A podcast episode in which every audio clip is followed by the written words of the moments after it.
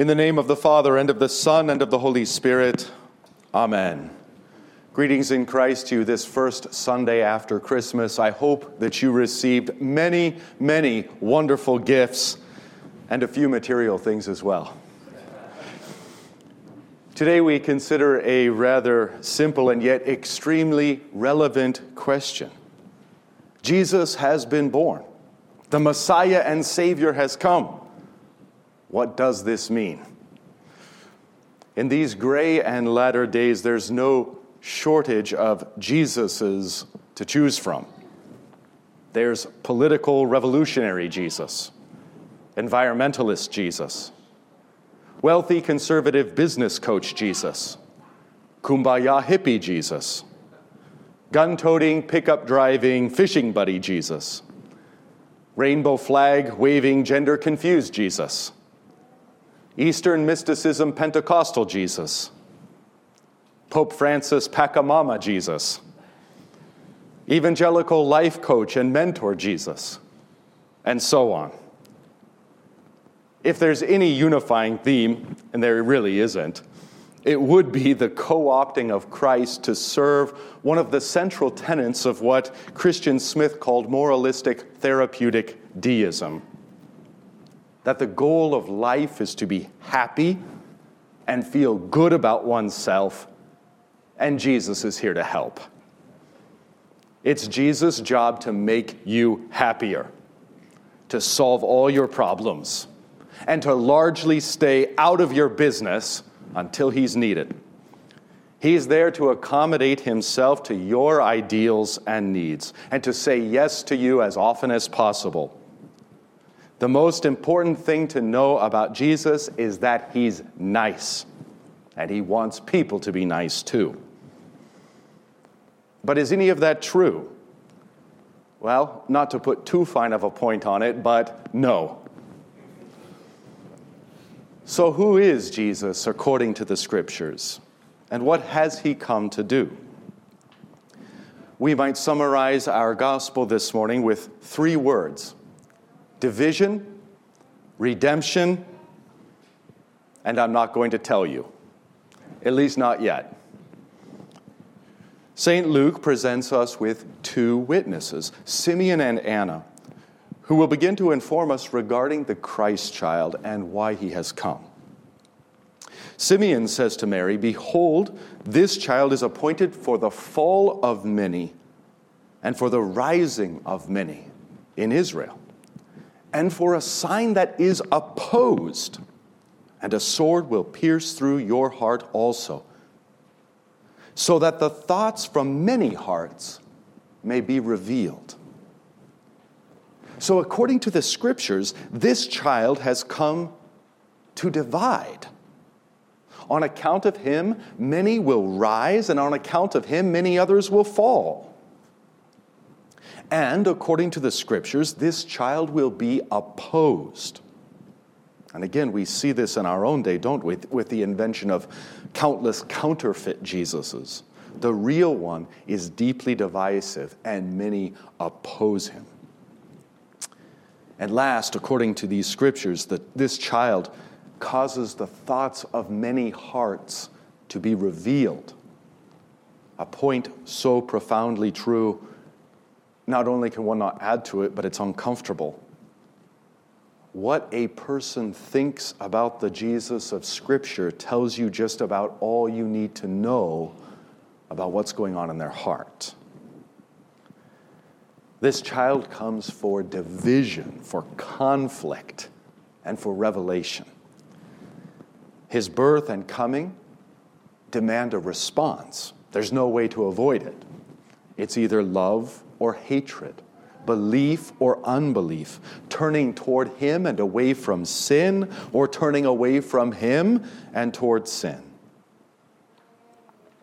Simply put, Jesus' birth is not good news for those who are opposed to repentance, forgiveness, and a new life. And so He divides. And we have to be prepared for this dividing to play itself out in our own families in our own places of work in our own congregations and larger church bodies, in our nation, and indeed throughout the entire globe. A division. This child is born in a manger and taken to the temple. And he is, in fact, the Messiah, the Savior of the entire world. He's come for all, for Jew and for Gentile, but all do not receive him. But the good news of his atoning death, the good news of peace with God on account of Jesus, goes forth into all the world. This gospel isn't simply a proclamation of amnesty it's a call to repentance. The fate of individuals hangs indeed on their response. Those who reject him judge themselves unworthy of eternal life, the scriptures say. Isn't that an interesting way of putting it? Those who reject Jesus judge themselves unworthy of eternal life. Jesus divides. Now, as we turn from Simeon to Anna, we're told first of her background, how she, like Simeon, was a person filled with the Holy Spirit. But we're also told that she was a widow and that she didn't depart from the temple. She worshiped God with fasting and prayer both night and day. Second, we're told that, like Simeon, she encounters the little child and immediately knows that he's the Messiah. We're told that at that very hour she began to give thanks to God and speak of him to all who were waiting for the redemption of Israel. And that's the key word redemption. This word, along with the purification and redemption rites that are the reason for Joseph, Mary, and Jesus having come to the temple in the first place, give us the second meaning of Jesus coming. If the first is division, then the second is redemption. Redemption means to buy back. This child has come to buy us back. As the scriptures will say, not with gold and silver, but with his own precious blood, with his innocent suffering and death, that we may be his own now and forever. So we see that in this child, even from his earliest years, everything according to the law is perfectly kept so that he can be the perfect high priest and the perfect sacrifice, making perfect atonement for the sins of all people, redeeming us buying us back so that we become His own and belong to Him. It's such a strange but beautiful thought. You are not your own. You were bought at a price. You are His. And if you are truly His, that means that your sins are truly forgiven. So we began with a simple question this morning Jesus has been born, the Messiah and Savior has come. What does this mean?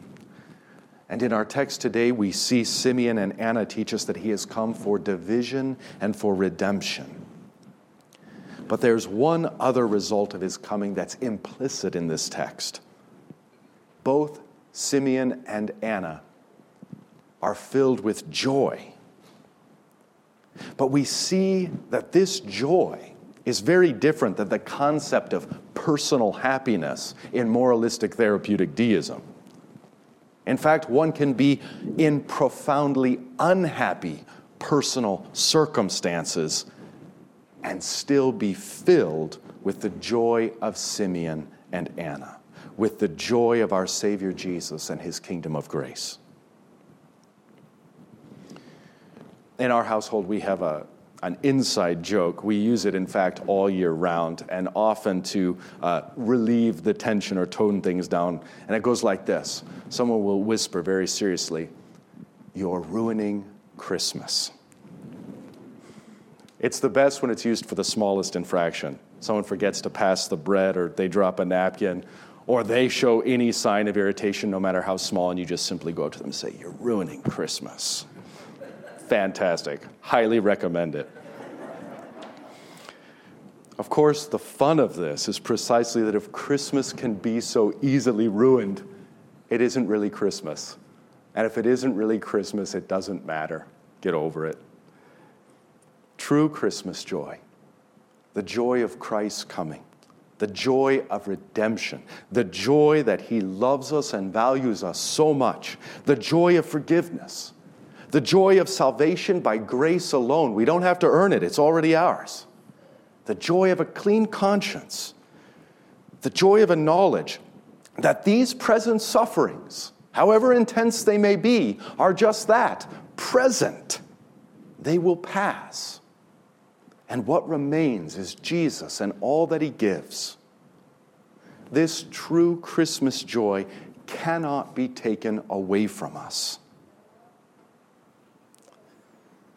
Jesus divides us away from sin, death, and the devil. And his redemption goes deeper than all of our sorrows. Ultimately, his redemption means the healing of our bodies, our minds, and our souls. It also means the healing of those around us in their bodies, minds, and souls, and the healing of those who have departed to be with Jesus as they rise and are made new in their bodies, minds, and souls. Again, all of this that we are enduring, whatever specifics that looks like for you, it is all temporary. The joys that are now ours in Christ are permanent and eternal. What we endure, we endure only for a time. But Father, Son, and Holy Spirit, redemption, forgiveness, new life, healing, and resurrection, and of course, most of all, joy. These things are eternal.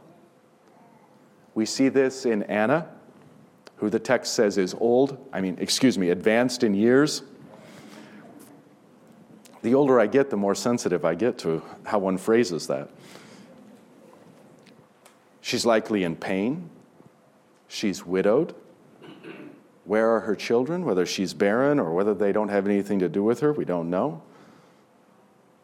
Is she lonely? Is she wondering what her purpose is? She does precisely the right thing. She dedicates her life to praying and fasting, and would that more widows would do that today. So, to summarize, she's old, widowed, and alone, and yet filled with joy. This deeper joy in Christ that the sorrows of this world simply cannot take away. So now you can guess the full title of my homily Division, Redemption, and Joy. And my final thought for you is this this very day, we get to experience what Simeon and Anna experienced. We too encounter the Christ child here in Holy Communion. We too encounter redemption, the forgiveness of all our sins. And so we too will sing in the liturgy that very same song that Simeon sang Lord, now lettest thou thy servant depart in peace according to thy word. For mine eyes have seen thy salvation, which thou hast prepared before the face of all people, a light to lighten the Gentiles and the glory of thy people Israel.